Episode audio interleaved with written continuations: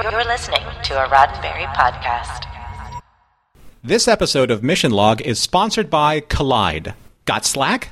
Got Macs? Get Kolide, device security that fixes challenging problems by messaging your users on Slack. Try Kolide today. Try it out at kolide.com slash mission log. That's K-O-L-I-D-E dot com slash missionlog. Mission Log, a Roddenberry Star Trek podcast, episode 440, Phage.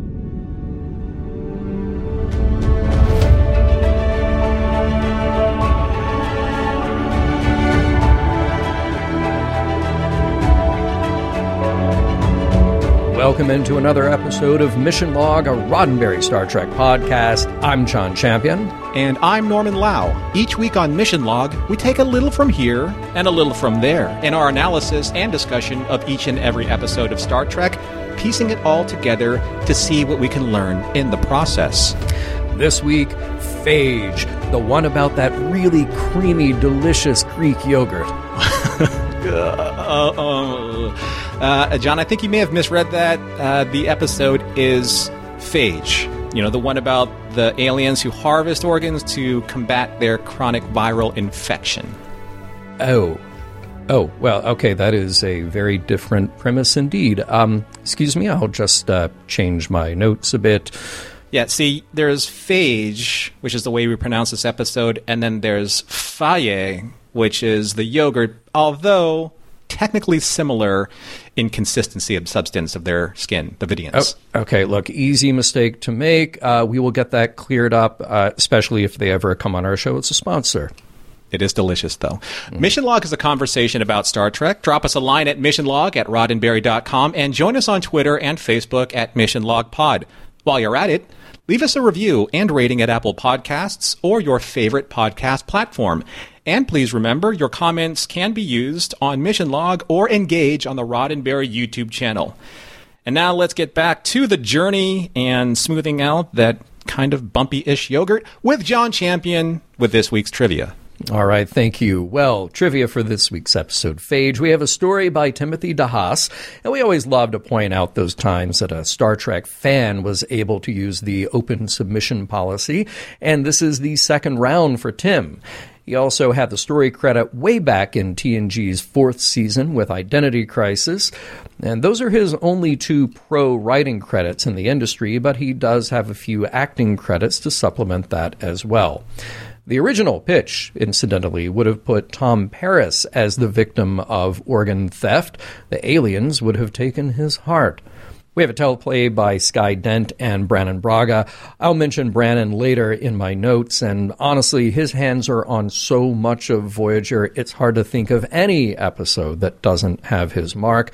Skye Dent, though, is a new name, and this is her single credit on Star Trek.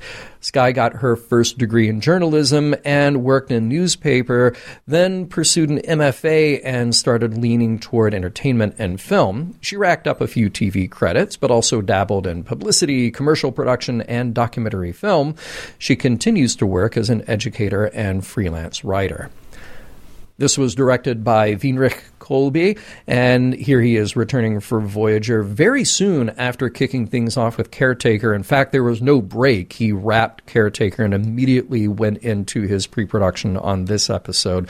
Oh, and uh, a note of correction here. His name uh, was often shortened to Rick, which I stumbled over a while back and called him Rich. Mea culpa. Hey, how about that asteroid? Well, partly it's stock footage and partly it's new shots of the very same asteroid model we saw in the TNG episode The Pegasus. And on with more of our crew spotlight. This week it's Jennifer Lien as Kes. Uh, Jennifer is from Chicago and got her start in acting as a child, even in Shakespeare performances by the age of 13.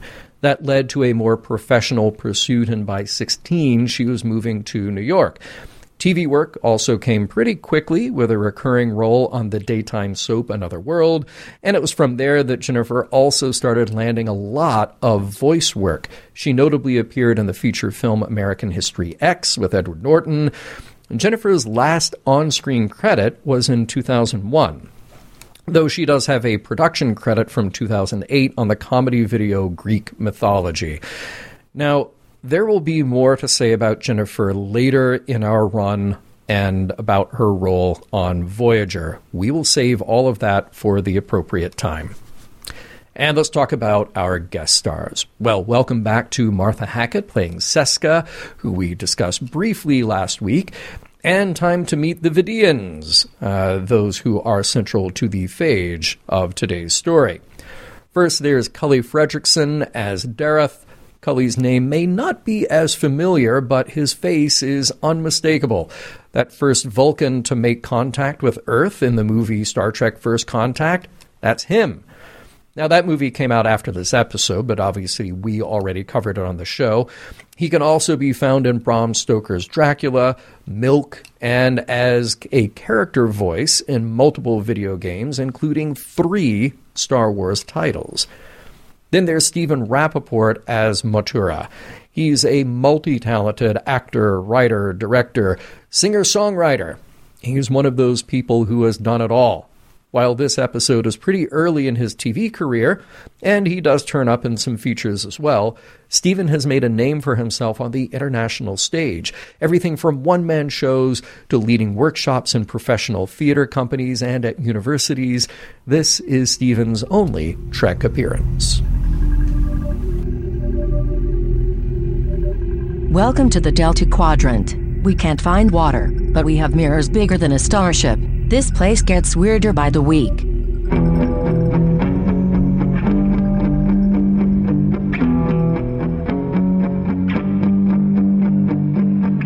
Prologue Voyager is en route to investigate a nearby planetoid, one that Neelix informed Captain Janeway is rich with raw sources of dilithium, which will help alleviate Voyager's current power shortages. On the way to her private dining room for breakfast, Janeway is briefly met by Chakotay, who is supportive of B'Elanna's plan to create a rudimentary dilithium refinery on board the ship. The captain is getting used to fielding ideas from her crew that aren't technically Starfleet standard, but after lamenting what she desires for breakfast and faced with the reality of ration packs, it seems that she's willing to entertain new ideas. Speaking of which, as she soon walks into what was the captain's mess, Janeway is overwhelmed with smoke, fire, and chaos that was once a quiet retreat. And in the middle of it all is Neelix, who has taken it upon himself to convert the captain's dining room into a makeshift galley to serve the crew. And just before Janeway has a chance to make her disapproval crystal clear, Neelix is saved by the com chime as Chakotay informs them both that they are approaching the planetoid. On the bridge, Janeway is brought up to speed as the planetoid is rated as Class M, and according to B'Elanna's scans, there are substantial dilithium deposits within between 500 to 1,000 metric tons. As Chakotay assembles his away team members to depart, Neelix falls in line as well and pleads with the captain and Chakotay to join the survey mission, of which he has studied and prepared for all week. With Neelix in tow, the away team beams down to the planet and is met with a cavernous maze of corridors. As the team splits up to survey more area, Neelix is directed by his tricorder readings to an isolated area, where a shadowy figure emerges from what appears to be a holographic image of the cavern wall, and follows Neelix from a distance. Act 1 Chakotay and Kim are growing more confused and frustrated as time passes during their survey. Their tricorders are telling them that there in fact are dilithium deposits where they are surveying, but their own eyes are telling them a much different story, as they aren't finding any visual trace of dilithium at all. Neelix reports in with a similar report as he informs Chakotay of a supposed huge dilithium formation as recorded by his tricorder sensors. Frustrated with their lack of findings, Chakotay orders Kim and Neelix to pack up their gear and return to Voyager. However, Neelix is still enticed with his tricorder's dilithium scans and something else that his sensors are registering traces of organic energy. And before Neelix is able to return back to Chakotay's checkpoint, he is fired upon by the same shadowy figure that stalked him moments ago. Hearing Neelix cry out, Chakotay arrives at his location moments later and finds Neelix writhing on the floor and choking for air. When Harry arrives, Chakotay orders their immediate beam out and straight into sickbay, where the doctor scans Neelix and informs Chakotay that Neelix's lungs have been removed. After stabilizing Neelix and assessing the severity of the situation, the doctor informs Captain Janeway that due to their medical limitations, Neelix will die unless his lungs are restored, and to do that, they have to find whoever did this to him. Janeway orders for Tuvok to prepare a heavily armed security detail for her to lead down to the planetoid to do just that. Meanwhile, the Doctor theorizes that the transporter pattern buffer that has the architectural data he needs to construct artificial holographic lungs, complete with the biological compatibility and the capacity to integrate with Neelix's Talaxian physiology, are available. They will be sufficient enough to keep Neelix alive. However, for the holographic lungs to operate efficiently, he will have to be kept in force field stasis and computer enhanced isolation for what could be the remainder of his natural life, or until his original lungs are recovered for reintegration. Back on the surface of the planetoid, Janeway, Tuvok, and their security team phaser their way through a series of force field generators used to camouflage corridor entryways, and deep within one of the corridors, they discover what can only be described as some type of biological organ storage facility. But before they can catalog its contents, Janeway's tricorder picks up the trail of their fleeing life form, which evades capture yet again through another series of rock walls and force fields. Moments later, Chakotay informs Janeway that a ship left the planetoid and immediately went into warp. However, back in sickbay, not all is lost for Neelix as the doctor activates the program Neelix 1, which slowly beams the structure for Neelix's holographic lungs directly into his chest, reducing his blood oxygen toxicity and allowing Neelix to breathe on his own. The doctor's plan, so far, is a success. Act 2 even though he has been thoroughly informed about his current life changing situation, and even though he has been told that unless his lungs can be recovered and restored back where they belong, Neelix is strangely most concerned with the decor, or lack thereof, of a sickbay ceiling which he now is forced to stare at for an unknown length of time. The doctor leaves Kes to assist with Neelix's needs, and Neelix in turn succumbs to despair and jealousy, warning Kes about Tom Paris's predatory nature. However, Kes won't hear any more of his overreacting while offering him her support and companionship. Meanwhile, B'Elanna and Tuvok examine a very sophisticated piece of alien technology that they recovered from the base inside the planetoid. It is of unknown origin, but is incredibly sophisticated by their technological standards. It is able to scan and analyze its target's DNA sequence, and then can also be used as a stun weapon to incapacitate that same target, or in this case, its prey. This gravely concerns Janeway, wondering to what end is the purpose of such a device.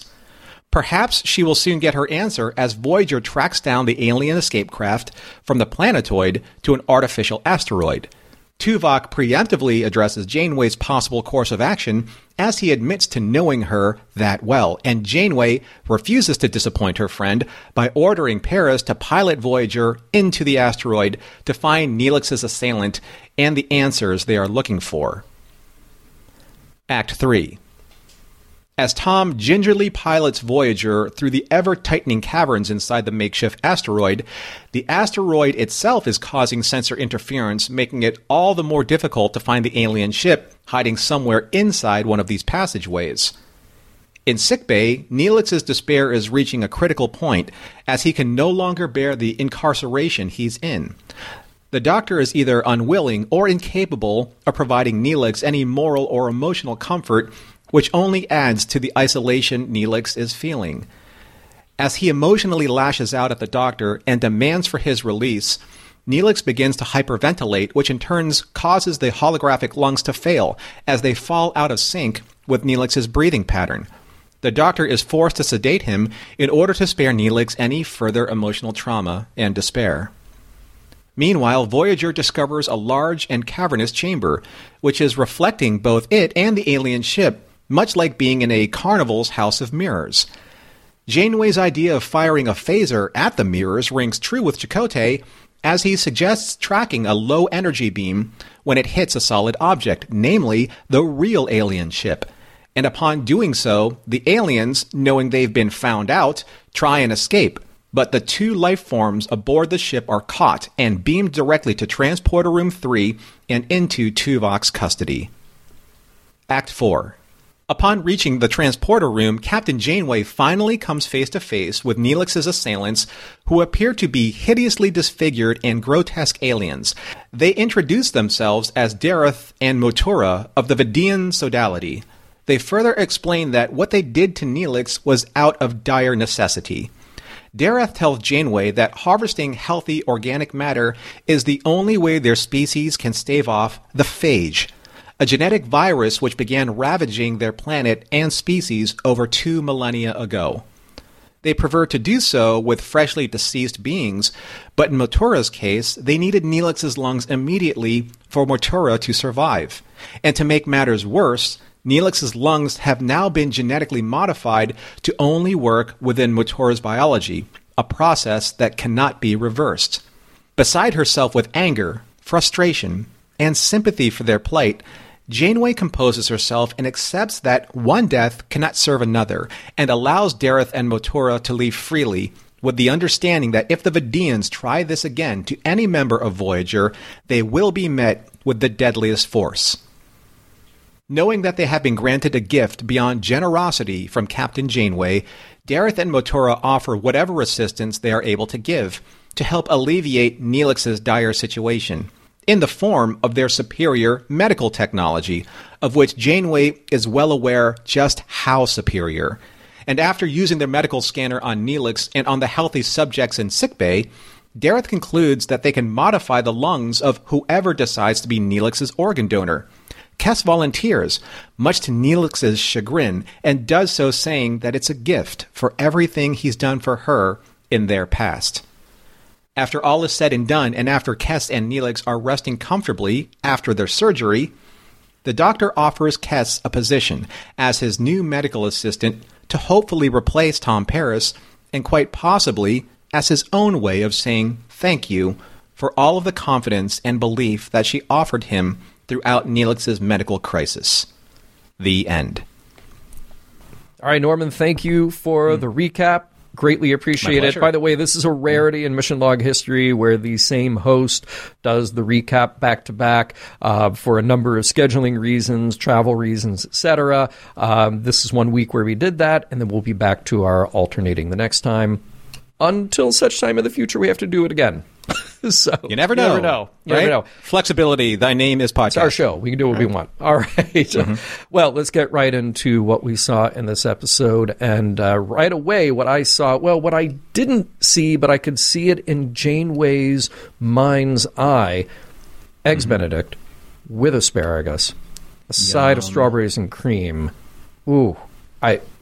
She's speaking right to me. I appreciate it so much, and so sad that we didn't get to see that. Um, and we have the reference back to the ration packs, which we know were a staple in DS9 years. but now, now something that's very different. We now have Neelix the chef. He has just taken over that room. So, with the technology that we have, how many times did you stop and pause and kind of take a look at what actual foods that they were trying to use to look like alien foods? I think there was like blue spaghetti, like we saw in Star Trek I- I- The Undiscovered Country, Yeah, somewhere. yeah. So I, I think that was that, and I did. I did freeze frame a few times. Uh, first of all, uh, live flame on a set. You know that that Oh, yeah. that is a big deal uh, when you do that. Obviously, the smoke was probably generated. You know, you had some fog machines there, but live flame on a set is a big deal. It looked like uh, if you're looking at the screen uh, on your right, he's torching some edamame in, in in almost like a grill pan. It's a little yeah, it's a little weird. Um, I will say this, you know, there's so much Neelix food to come. Uh, right away, I do not love the uh, chef outfit. Um, you know, because it's a little, it's a little costumey. It's a little, it's a little whimsical. Like eh, Neelix already plays a bit of comic relief. We'll get into that as well in in the notes and in our discussion. But um, I feel like eh, stuff like that, where you pick a costume that really telegraphs to the audience, that never ages well. You Yeah. know? I think that's like something in the 90s where they just said, you know what, let's go for it. Like mm-hmm. Jake's entire wardrobe on Deep Space 9 mm-hmm. just doesn't age Nope. well. Nope. Right? Um, but it worked then. So mm-hmm. we're kind of like stuck in this time capsule here. I liked. I, I liked that the open flame was a thing because it showed like obviously there was smoke in, in the captain's quarters and or the captain's dining room, but I was really concerned that there's a lot of prosthetic that Ethan is wearing, Right. Yeah. right? Latex, Yeah, right. highly flammable Right. stuff, right? Well, and just on a set in general, there- there's stuff everywhere. So yeah, yeah, you got to get the uh, fire marshal in for that one. So, for all of you scientists out there, Dr. Aaron McDonald, please, I'd love for you to be able to speak up on this. Is a rogue planetoid, oid, just a baby rogue planet? I mean, what does the oid mean? Is it like Ito in Spanish, where it's like little? Yep.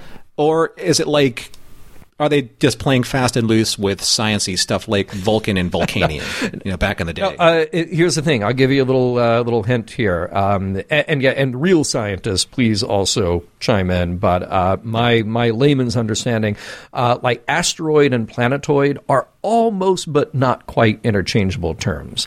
You're talking about a small body which is in orbit of a central star. Okay, in this case, it's rogue, so it, it could be anywhere. But yeah, a planetoid is just a, a small little planet out there. Not not big enough to really be considered a planet, but those are kind of uh, vague terms. You know, there's not a hard cutoff there. Okay, so if a, I know this is like Yeah. a rabbit hole that you Can't wait. folks out there don't really want to go Can't down. wait. But so you have a planet and a smaller planet called a planetoid. Mm-hmm. So if an asteroid is called asteroid, does that mean a larger asteroid? It's called an aster. Well, if it's really really tiny, it's an asterisk. oh, winter chicken dinner cooked by Neelix on an Uh, let's move on.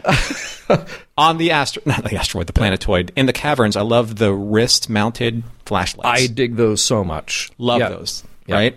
So they, they just make sense if you're going to tricorder something or if you need to phaser something. It's right there, points like fingers, Mm-hmm. which is really smart. So here's okay, people, keep score on this scene. Mm-hmm. Neelix is on the ground. His lungs have been extracted.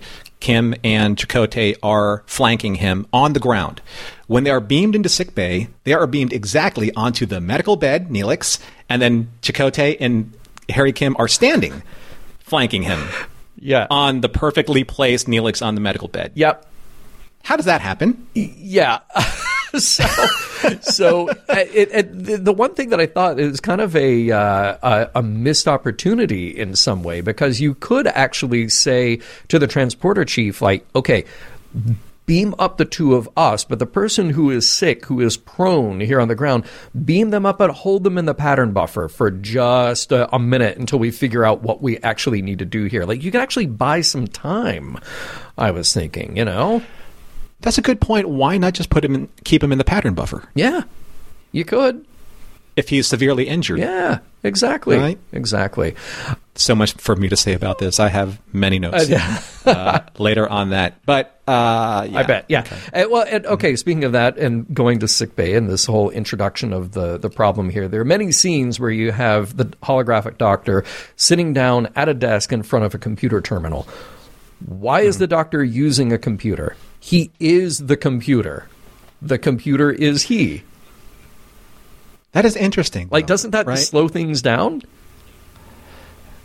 Well, I guess it's is it because I have so much to say about that Okay. later on. I'm not. Gonna, I don't want to steal from my notes, but the thing is, is that you know you, the doctor is supposed to be this physical calming presence for a patient. Hmm. That's why he appears, right? So that he can be this figure where people can turn to and say, "Doctor, what do I do?" As opposed to computer, what do I do?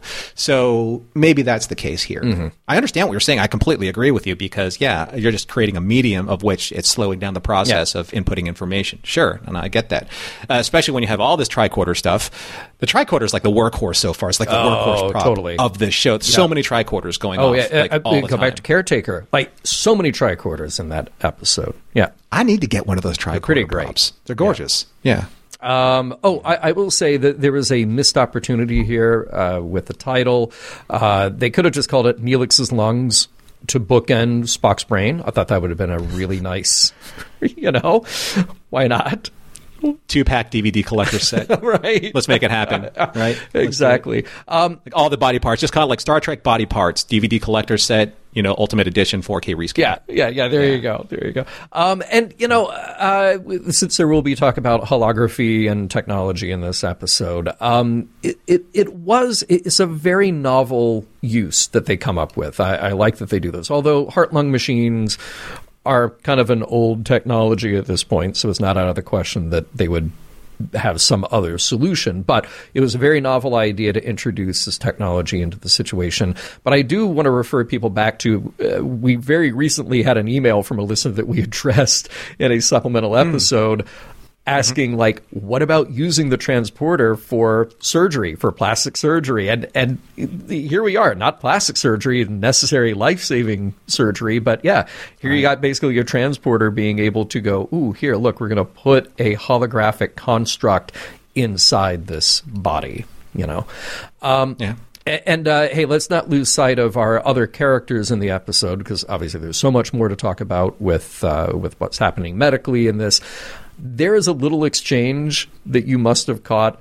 Tuvok basically telling the captain, like, "I know you so well that I know you're about to do something foolish," and it, it really mm-hmm. harkened back to like a Spock Kirk or Spock McCoy kind of relationship, but played new. And I, Right. I really like that. I think there's a nice dynamic to be found there.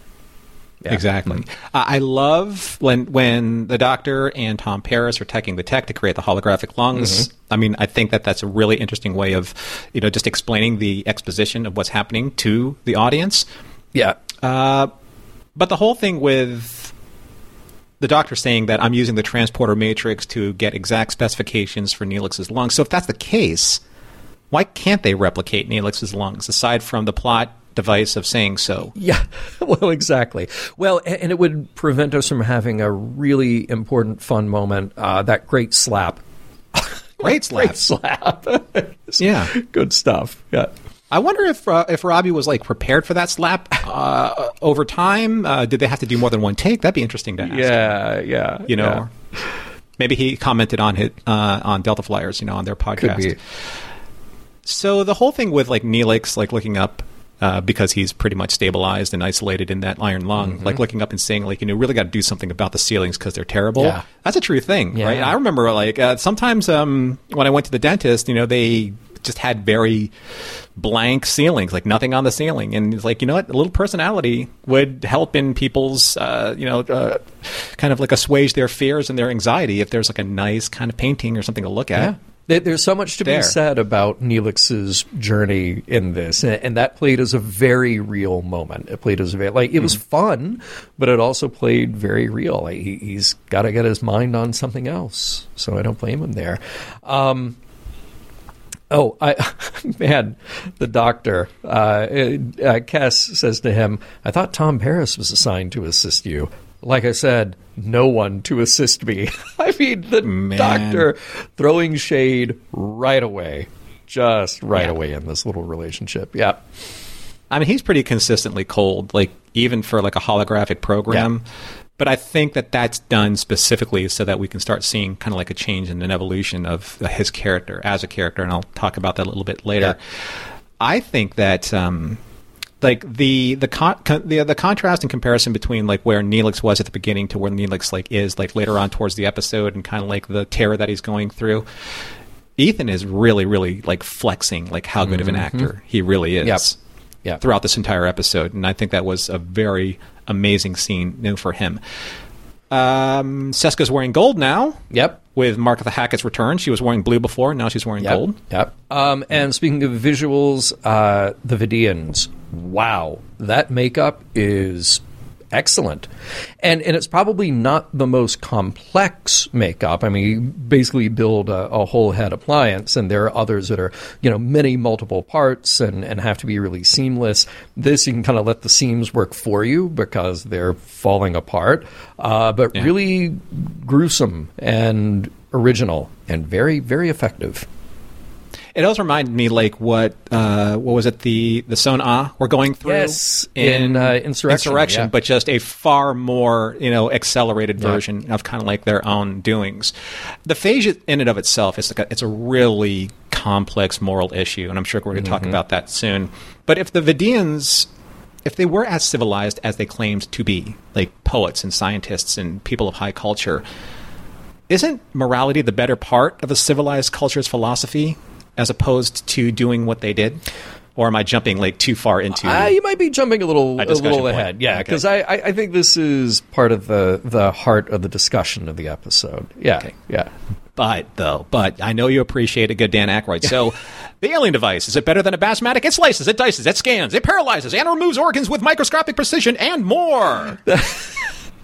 Well done, Right. Bravo. It does all that Bravo with that technology. Bravo! You get bonus points today, man. I, I this might also be jumping ahead a little bit, but I, I gotta say, uh, Kate Mulgrew is perfect when playing the combination of anger and sympathy. That that is a tough scene to carry off, and she did it admirably. So uh, maybe more to say about that as we wrap things up Yeah. today. she's also flexing a lot, Mm. and she's flexing her understanding, her immediate understanding of who Janeway is in this episode. After what four episodes? Yeah. So much range, so much understanding, uh, just so much quality in that acting, and and like solidifying where Janeway's headspace is, like in all of this. Yeah, I thought that yeah. it, it's just amazing to watch her. Speaking of characters who are growing, really nice to see Kes get her assignment the way she does. Uh, and her relationship with the doctor is really solid and getting more so over time. So I like seeing that. Yeah, the relationship uh, that I think that started like all the way back in Parallax. You know, when they started talking about like treating him as a character. It's a nice foundation and something that we didn't get with Vic Fontaine coming so late into Deep Space Nine. You know, referencing himself as a light bulb because you know that he was so much more than that. Yeah, yeah, exactly. Um, I, I do have to wonder as we close out our observations on this episode shortly, um, how well does a humanoid adapt to having only one lung? I mean, we are talking about alien physiology here. Uh, my dad, the lung doctor, not within audible range right now, so I'll have to ask him later. But uh, I just thought, like, wow, they're waking up from this transplant surgery, and oh, I feel a little lightheaded. Eh, it'll it'll pass. take a couple of these. Yeah. It'll be okay. Yeah. yeah. With all the technology that's in Voyager, you know, you have so much great set design and so much great production value. But did you notice the egg crate styrofoam technology that lines Neelix's iron I lung? I'm like, yes. That's that's special effects. People. Yeah, that was well. Hey, you, So you, got to keep him comfortable and keep him from breaking. And uh, by the way, just going to suggest uh, since Voyager has a supercomputer for a doctor, and the Vidiians have vastly superior medical technology, maybe a download before they leave. It's just a suggestion. Got your nose. A fun game to play with babies. A bad game to play with Lieutenant Carey. A worse game to play with Vidiians.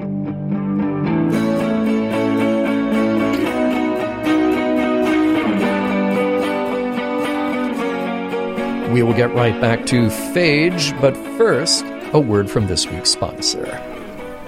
Kolide sends employees important, timely, and relevant security recommendations for their Linux, Mac, and Windows devices right inside Slack.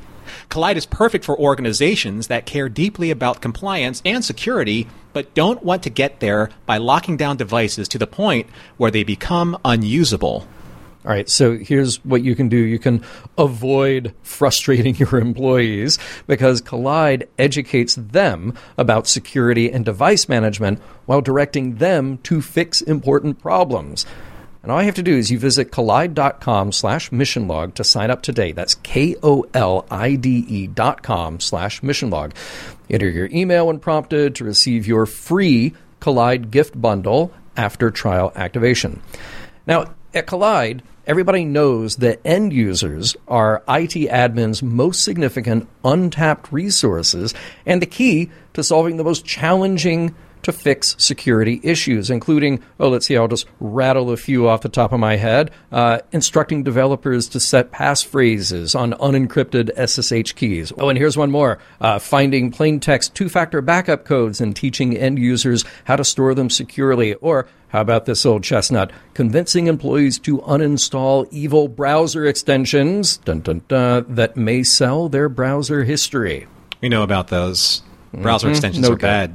Right. No good. And you don't want your employees to have them either. Come on. Wonderfully articulated, John. And those are just some of the many use cases not solved by locking down devices. So you can try Kolide with all of its features on an unlimited number of devices for free for 14 days, no credit card required.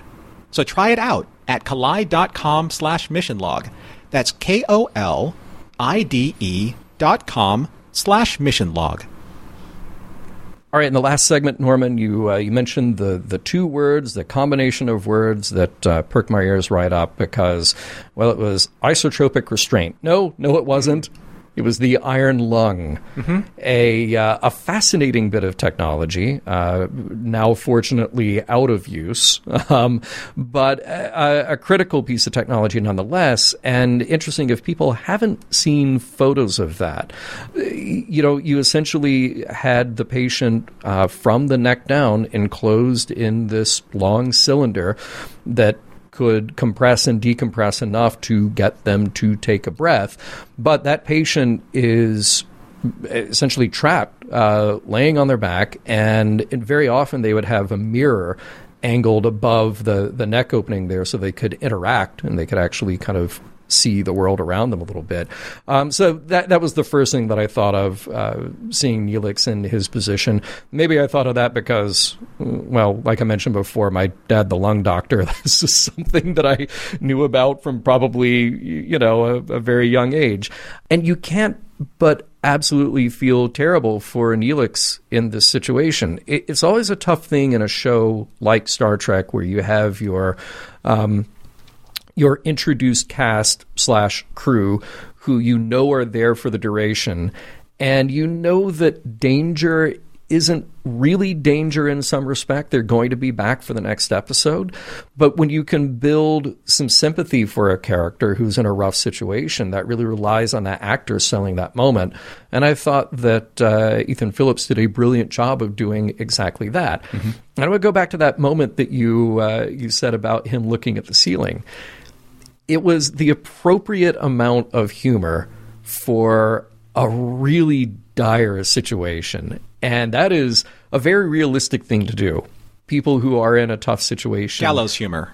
Gallows humor. Yeah, yeah, oftentimes we'll focus on the inappropriate, the non sequitur, whatever, just to break the tension in the room. And it's a lovely bit of dialogue played out perfectly, and a lovely bit of dialogue that is capped off by, I believe, I, this may be our, our second of the holographic doctor using the old uh, McCoy-ism. Or I'm a doctor, not a blank, and this time decorator. Yeah. Lovely. Thought that was perfect. But Neelix is um, he's going through some stuff, and what's interesting is that he has been working at his best to integrate himself into the crew. And you can talk about how realistic or how inappropriate it is that he just sort of takes over a room and the captain is unaware of this. And, eh, you know, whatever, that's kind of besides the point.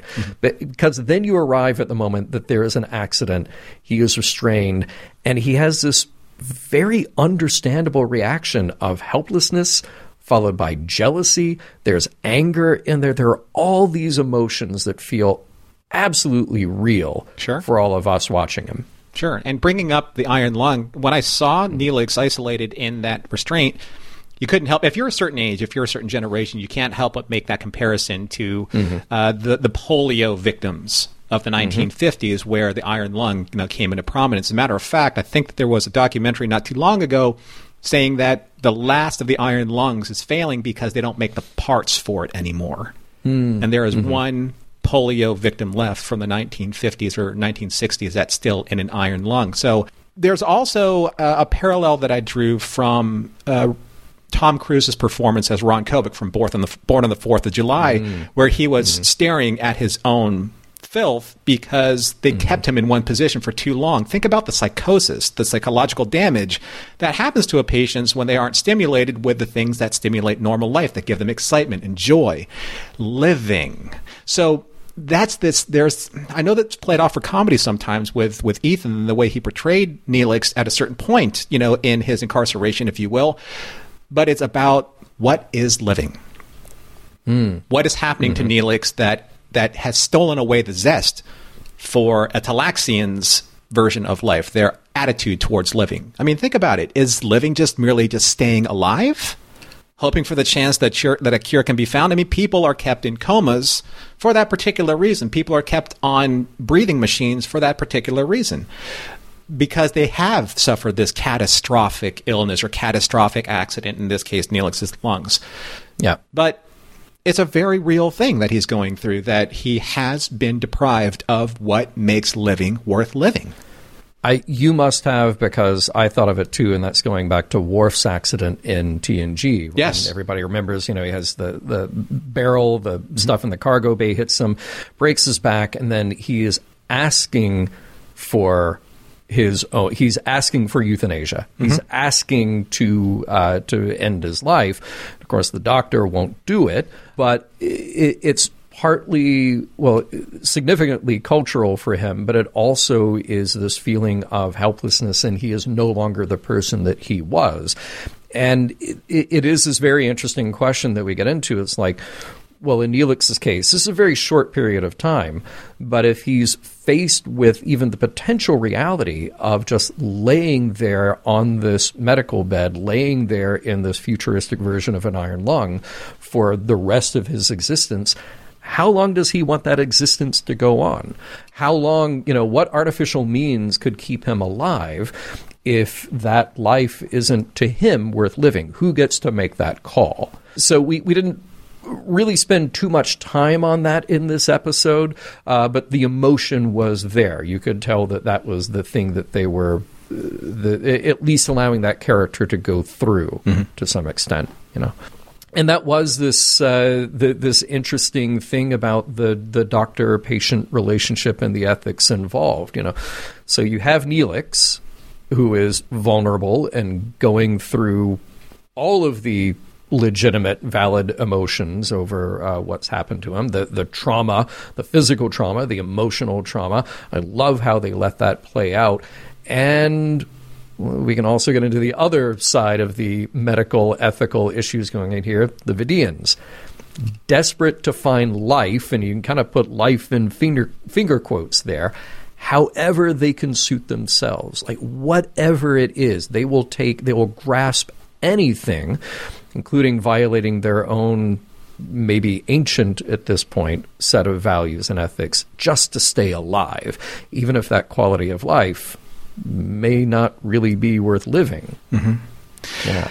That's, I mean, the ethics involved in this equation is staggering because they are basically saying, the Vidiians are saying, or at least two, these two are. We don't know how many more are there out there. We don't know if uh, their values are the same or if they're more extreme or less extreme. I'm sure that we'll find out in time.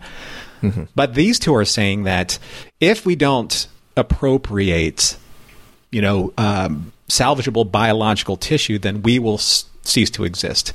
What Yeah. gives them the right to do that? That is committing murder, mm-hmm.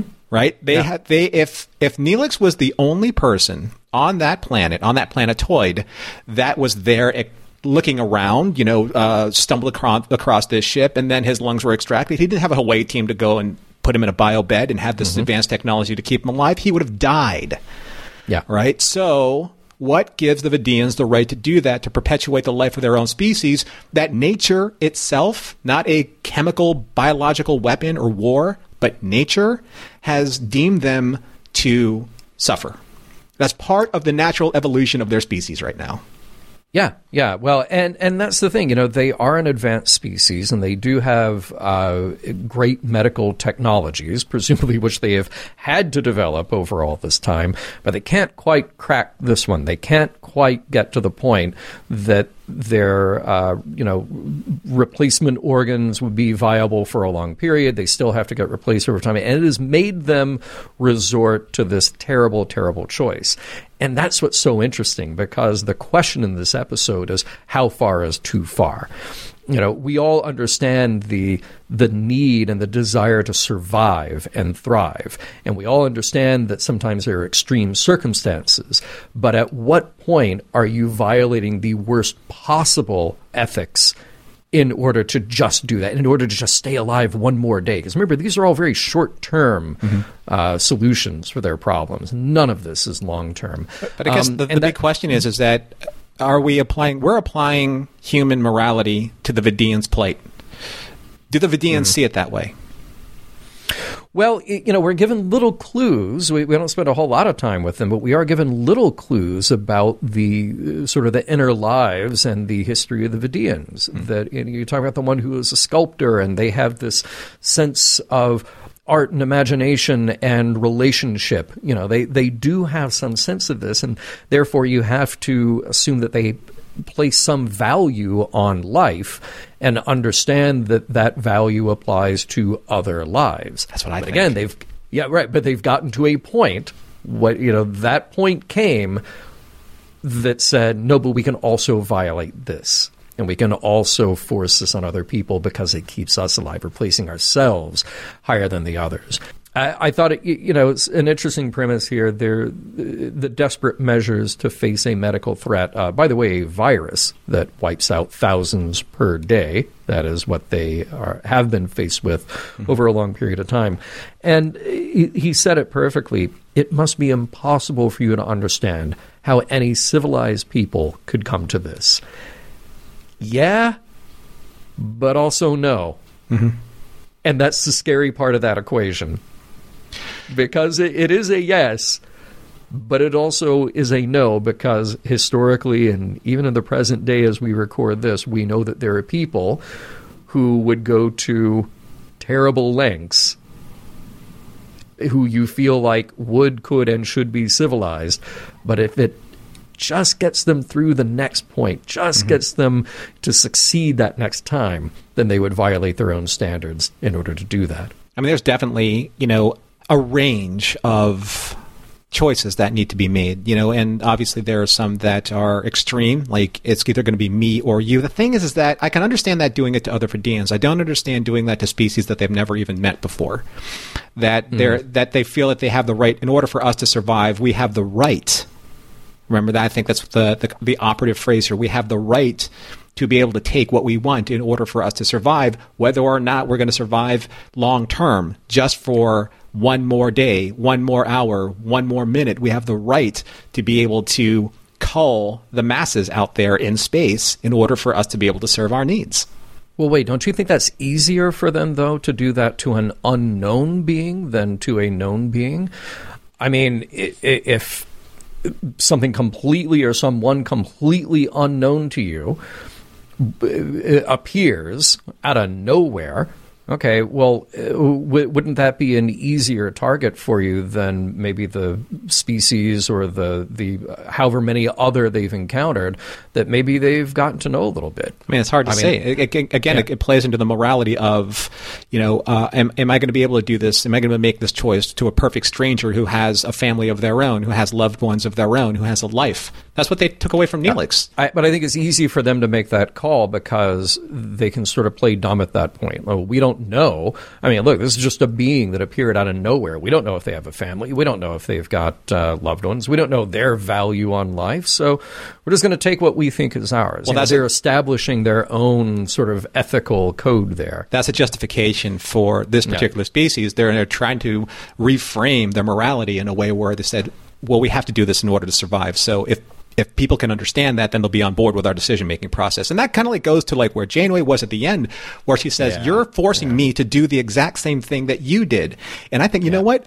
If I agree, I would have agreed with her if she did, you know, take those lungs back from really? that Vidian. Yes, really? Yes, because okay. it's not fair that she's but, put but, in this but the situation. lungs won't work. But the lungs won't work.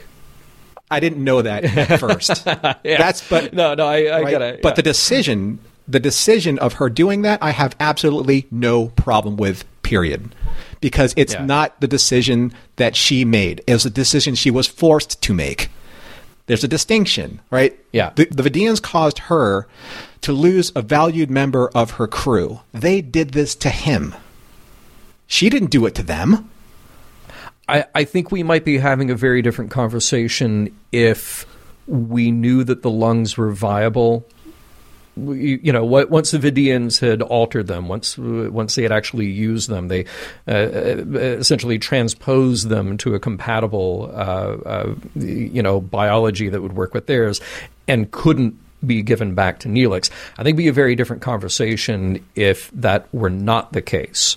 If the, the lungs were just the lungs and they were in the Vidiian's body and they could be taken away, then you, you kind of come up with this really twisted version of the trolley problem. Mm-hmm. You know, does Janeway allow through her action one to die in order to save the other, or through her inaction allow one to live so that the you know and the other to die? But they threw this wrench in the works, and the wrench in the works is say like, well, we're already using them; they can't be they can't be reformatted. They they can't be reused. But didn't they admit that after she said that I can't I can't murder you to save him? I ooh, that, that's a good question. I, I thought in the course of the story that uh, maybe that came earlier. Yeah, because in that when they when they beamed them over, she said that I am left with the same choice you made: whether to commit murder to save a life, which would be murdering the Vidiian to take the Mm-hmm. lungs back to save Neelix, or allow my own crewman to die while you breathe air through his lungs. I'm like, because Okay, but but but there's Yeah. a difference. You're you're allowing a death, or you are causing a murder. she's not murdering anyone; she's the after effect. Well, she's yeah, but but she's the one saying like, no, no, no, you're standing here alive before me using those lungs. Right. If I take those from you by force, you die. They didn't belong to him anyway. Well, that's very true. I Right? No, I- I But I'm just understand. But but where we are right now, where where we are in the position right now, is, is that there, you know, Neelix is hanging on by a thread. The Vidiian is alive, but only because he stole what wasn't his. But that's the problem that Janeway faces. You Well, either sure. allow a death or you cause a death. Right. But that's not fair for her to make to, to put the blame on herself, saying this is an impossible situation for me to be in. It's kind of like a mini Kobayashi Maru, but it's not ah. because there we go. her responsibility is to Neelix, not to the Vidiians. And we know that if Neelix got his lungs back, he would live a Talaxian's life. The Hmm. Vidiians Mm-hmm. are just buying time, yeah. right? By the way, that that's our other missed opportunity uh, for the title game. what's that? uh, how Neelix got his lungs back. All right, let's. Uh, I, I want to move on a little bit because I, I we I think we have to talk about Kes and the Doctor uh, because that's I, I know that that was uh, uh, a point for you, and it's one of the most interesting developments out of all of this is. Kes, which we mentioned before in previous episodes, Kes seems to be the only one with even an interest in identifying with and, and relating to the doctor as a being as opposed to just a tool, a piece of technology. Yeah, and what I like about the development here, and then this that was from Parallax, and we saw a little bit, you know, uh, in the episodes uh, in between, you know, time and again. Time and again. And what I like about it is that they're establishing a storyline which they tried to uh, they, they they tried to you know uh, establish with say Nog and Vic and it's only a paper moon in Deep Space Nine where you have this opportunity for a character that's going to be much more than just a series of photons and force fields you know where there there's an actual opportunity for a character to grow past their initial well, their, their initialization actually when it comes to the, the EMH. Um, I'm going to get a little bit more into that in morals and meanings and messages because I really do think that they're establishing the opportunity for character growth from a character that becomes that representation, that external representation of the Roddenberry Star Trek ideal of the human condition, studying the human condition through the Doctor. Uh, and I, and I like that that the Doctor and Kes are having these moments because Kes interestingly enough, is becoming that counselor character, not just for Neelix in this episode, but even for the doctor in this case. And the doctor even blames himself, saying, like, I'm supposed to be the doctor, the counselor, you know, the nurse, all wrapped up into one. But Kes was like, hey, hey, hey, hey, hey. calm down. All right, don't overburden yourself. You know, there are, there are plenty of responsibilities to go around. Let's just figure out how you're going to evolve past this this uh, program that you are. Yeah. Because you, as she says, you do learn, don't you? Yeah, right. Well, see, that that was great. That was one of the hallmarks of that is recognizing that the, the doctor has this capacity to learn, this manufactured intelligence can learn and adopt new traits. And I, it, really is one of the mo- most positive and interesting aspects of Kes is that she's clearly very smart. She's clearly very insightful. She certainly grounds the equation of her and Neelix, you know, no question about it. Um, but at the same time, her level of innocence is one that it, it's sort of like before a person is taught a prejudice about someone or something else. So whereas everybody else on that ship can look at the doctor and go, "Oh, well, I, I know where he comes from. He comes from, uh, a, you know." Coded lines in binary that are projected as so many photons and a magnetic field that allows me to slap or not slap him. you know? That was great. but but it's so interesting to just remove all of that and being able to look at a character like the Doctor through somebody else's eyes entirely. Uh, I think that's one of the the hallmarks of how well their relationship is written. These guys have a terrible disease? Quick, let's beam them up and let them exhale that into our air circulation system.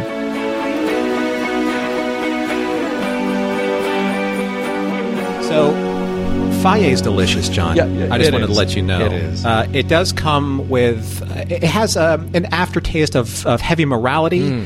and uh, and and universal ethics. But overall, though, if you get the low calorie count, then it won't be too heavy on your own morality when you're done enjoying your Fage in the morning. But let's get to Phage. Let's okay, get to Phage. okay, those are some of my favorite tastes that that go together. So yeah, especially with honey. Yeah. Oh, especially yeah. with honey. Yeah. hmm So as we do with all of our episodes here on Mission Log, we look at the the structure of the episode, and then we have our observations, and we have our discussion, of which it was great, really, really, really great. And I'm sure there are going to be lots of messages about that. but now we look at to the to the end of the episode with uh, does the episode hold up for us? And then we get into the morals meanings and messages which i'm sure will even spark even more messages and emails especially for engage if you haven't Sure. sent us emails about that yet. But let's get to the episode. Does it hold up for you john? What did you think? So it's funny, you know, jokingly I mentioned Spock's brain earlier, uh, but I'll come back to it here because that is a silly episode with a silly premise. But when you stop and look at what's going on, there are some great ideas about bodily autonomy and about the needs of the many, um, which we didn't even get into here, you know. But with Phage, I, I kind of dismissed it on my first viewing, but for, for myself because I had to, and anybody in the audience who might be dismissing it, go back and watch it again. There, there are so many great moments, and there are so many intriguing ideas at play here. Many things like about this episode. Uh, first of all, you don't even have to read the opening credits to know that Brannon Braga had a hand in it. um, among the many things that he's good at, he does have a certain uh, penchant for injecting a little horror into his writing, and there's something immediately creepy about aliens harvesting organs. It's one of those episodes that makes you ask: Is it Star Trek with horror in it, or is it with a Star Trek setting? And I'm okay with playing with the Star Trek format in that way. Um, and look at this. Look how early it is in the series. And we keep getting this good character focus. Neelix can be the object of fan ire because he can be a bit of the silly misfit. And therefore, by default, the comedy goes there a lot. But already we're getting a real sense of sympathy for him, too. There's, there's depth, there's an emotional life he has these deeper, complex emotions that, rather than just being the goofy guy in the kitchen. And uh, we're getting good stuff out of the doctor that is uh, really in lesser hands could be very tricky, not just for Star Trek, but anywhere to do. And I think we're doing it well here. Now, uh, typically our characters in Trek don't criticize each other or make fun of each other. It doesn't wear well, comes across as very false and forced, but the Doctor is so unique he can make those snarky comments and we accept it. And I, I don't know if he was written like that from the original concept, but in most places, if you've got, you know, look at a generic science script, uh, science fiction script, and it's like, put in the wisecracking robot here, you're doomed from the get go, you know, but they found this balance here with the doctor early on. And, and they've allowed him also to deal with the idea of existence and growth, which is great. Um, from a technical end, I feel like the the trapped in the mirror sequence, which we wouldn't even talk about, it felt a little like, well, we need a cool special effect here, but it was well done. It, it was kind of like getting a B plot without it really being a B plot. And finally, ultimately, we got a Janeway speech Hell yeah, we yeah, yeah, baby. You're right, man. Yeah. She lays a smackdown on some aliens, and I appreciate it so much. And it worked. It put the fear of God into the Vidiians, and even made one change his mind, which by default then the other had too. That was a great moment, and it was performed so well by Kate. So uh, overall, and and I, I leaned this way in the last two stories that we covered. I, I don't know if the plot itself will necessarily stick with me. But the characters keep getting strong moments, and there are memorable aspects to all of this. It holds up. I'm not sure it ascends the ranks of truly like the greatest Star Trek just yet, but it, it is, you know, it, it's getting up there. They hit so many of the marks in this. They balanced the drama with humor.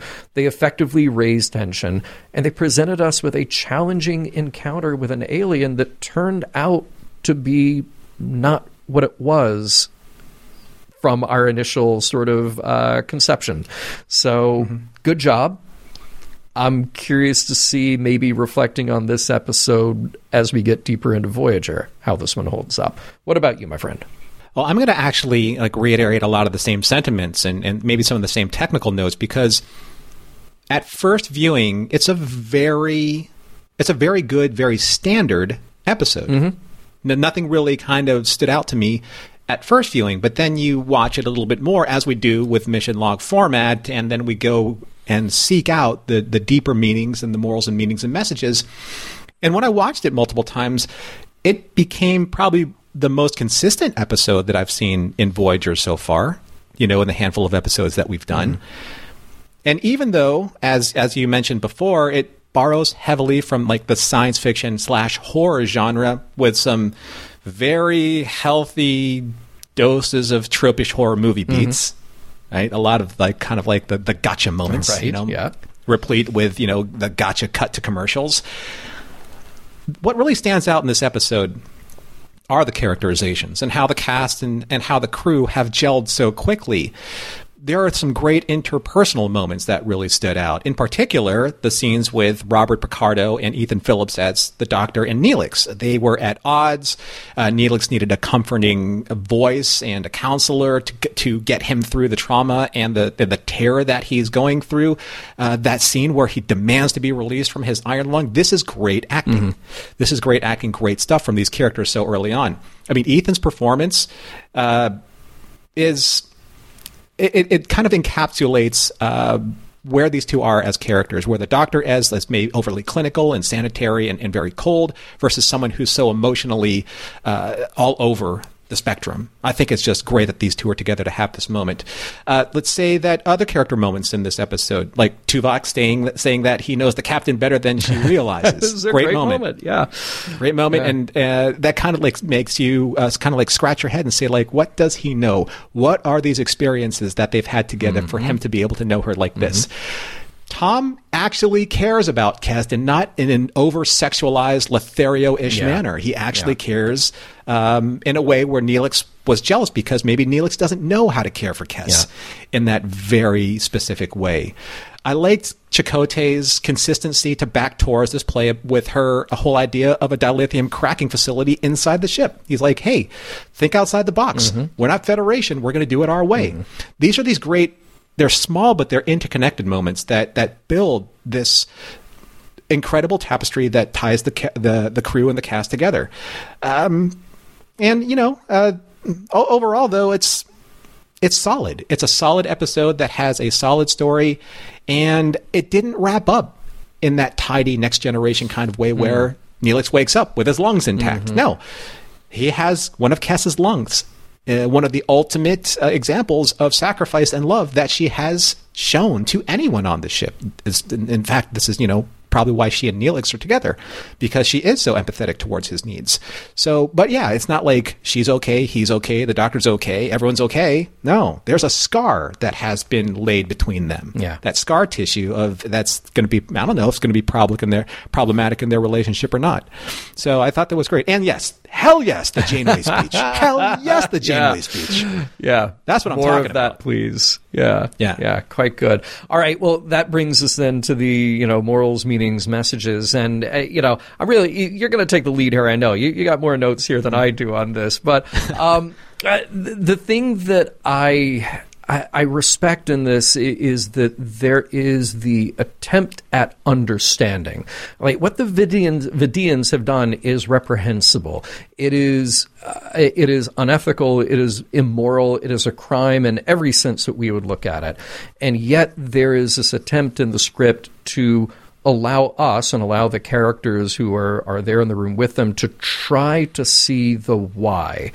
Who who are they really? I mean, look, they are designed to look horrendous to us, but what we have to do is try to see the people who they are, not just the the horror of who they are. Um, and then I, you know, I'm going to go back to this line again that I uh, that I picked up earlier. It must be impossible for you to understand how any civilized people could come to this.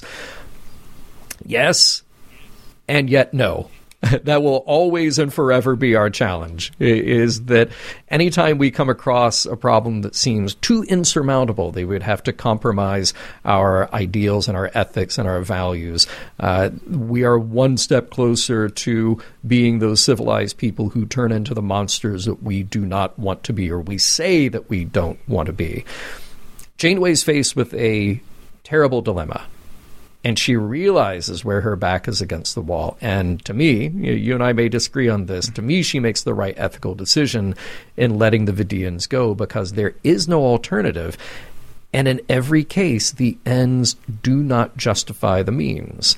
Um, but I have a feeling, Norman, this is something that we may come back to uh, even further down the road in some of Janeway's decision making. No, actually, John, I agree with you. I agree that she made the right ethical decision. I'm just saying that if she chose differently, I'd have, I would have supported, that, that too. you know, based you know based solely on the predicament that she was put Mm. in. You know, so I can see her. I can see and support her going either direction because one, it's the Starfleet way, but the uh, two, it's it's it's a I think it's the the human way, Mm-hmm. You know, to to react in, in a in a certain kind of like it's not my fault that you put me in this situation. I got to do the right thing, Yeah. and the right thing is to save my crewmen. Um, all that aside, though, I, I think that the real meaning of this episode is what we just talked about earlier in, uh, at the end of discussion uh, with Kes and the EMH, and I think that we're establishing what is I think is going to be a far greater story and an examination of one of say Starfleet's but more importantly one of Star Trek's fundamental principles and that's to explore and seek out new life. A little bit later, I'd like to steer the attention of our discussion here to one of Star Trek's finest moments, the end of A Measure of a Man, where Data is on trial for proof of his uh, sentient existence. But let's look at, say, how Kes is, uh, how she's approaching the EMH, the doctor. Is he technology to her? Is he property? Is he just a series of photons and force fields, like Vic alludes to? Or to Kes, is the doctor capable of true sentience? She asks him, "How does a how does a real doctor learn to deal with a patient's emotional problems anyway?" And the doctor says they learn from experience. And Kes asks him, "Aren't you capable of learning?" And the doctor says, I have the capacity to accumulate and process data, yes. And then Kes says, then I guess you'll just have to learn like the rest of us. And this is what this is what you're I a real about doctor. Look, right? right? Yeah, you're a real boy. The Yeah. Pinocchio syndrome uh, applies. yeah. yeah. Right here, the desire to be real. So this is where I love where Cass is at her writing, where they're writing her. Mm-hmm. She feels like a counselor, as I said before. She feels like, um, you know, someone that the doctor can talk to. Now, going back to the next generation's measure of a man, which I believe is still one of the most defining moments in Star Trek history. Sure. The the uh, debate of what is considered or not considered as sentient life. This is where John and I are going to do something a little fun. All right, all right, all right. I can't Okay. wait. Can't wait. So I've put on the writer's hat in a good way. In a good way, people. Imagine, if you will, John and I reinterpreting Captain Picard's original argument for data, but replace data with the EMH. So, John, Okay. the script is in front of Okay. you. If you would be so kind to perform the role of Dr. Maddox and now the doctor. Okay. And I'm not going to do this in his voice, in Patrick Stewart's voice. That's impossible. So I'm just going to do my best here to, to, to allude to this. The only shred of respect we have on this show. Commander, would you enlighten us? What is required for sentience? Intelligence, self awareness, consciousness. Prove to the court that I am sentient. It's absurd. We all know you're sentient. So I'm sentient, but the emergency medical hologram is not. That's right. Why? Why am I sentient? Well, uh, you're self aware. Ah, that's the second of your criteria. Let's deal with the first intelligence. Is the holographic doctor intelligent? Yes, it has the ability to learn and understand and cope with new situations. Like this hearing. Yes. What about self awareness? What does that mean? Why am I self aware? Because you are conscious of your existence and actions. You're aware of yourself and your own ego. Doctor, what are you doing now? I am taking part in a legal hearing to determine my rights and status. Am I a person or property? And what's at stake? My right to choose. Perhaps my very life. My rights, my status, my right to choose, my life. It seems reasonably self aware to me, Commander. I'm waiting. So, in that exchange, the way I see it, we are once again where Star Trek is at its best. When it examines the complex issues of morality, as we see with how Kes addresses and treats the Doctor, as if he is an actual sentient being. This is where we unfortunately only barely scratch the surface with Vic Fontaine, and I hope we see that there's more of this kind of introspection and moral self examination with the Doctor, challenged by Kes, to determine a greater truth about redefining life as we know it. What is more Star Trek at its core than that? Mission Log is produced by Roddenberry Entertainment. If you'd like to support us directly, you can do so at patreon.com slash missionlog for early access to shows and the Mission Log Discord. Our website is missionlogpodcast.com, and for more Star Trek news and discussion, be sure to visit trekmovie.com. On the next mission log, The Cloud.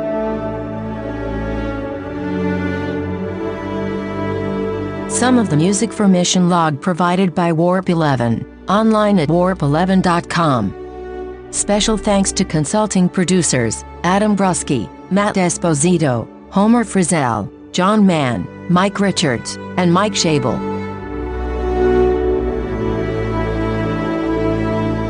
No, really, here, you can have your nose back. I had no idea it was detachable.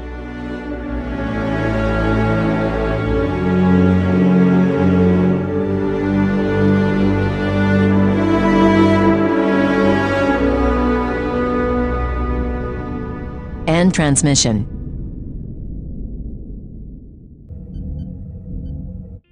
This is a Roddenberry podcast. For more great podcasts, visit podcast.roddenberry.com.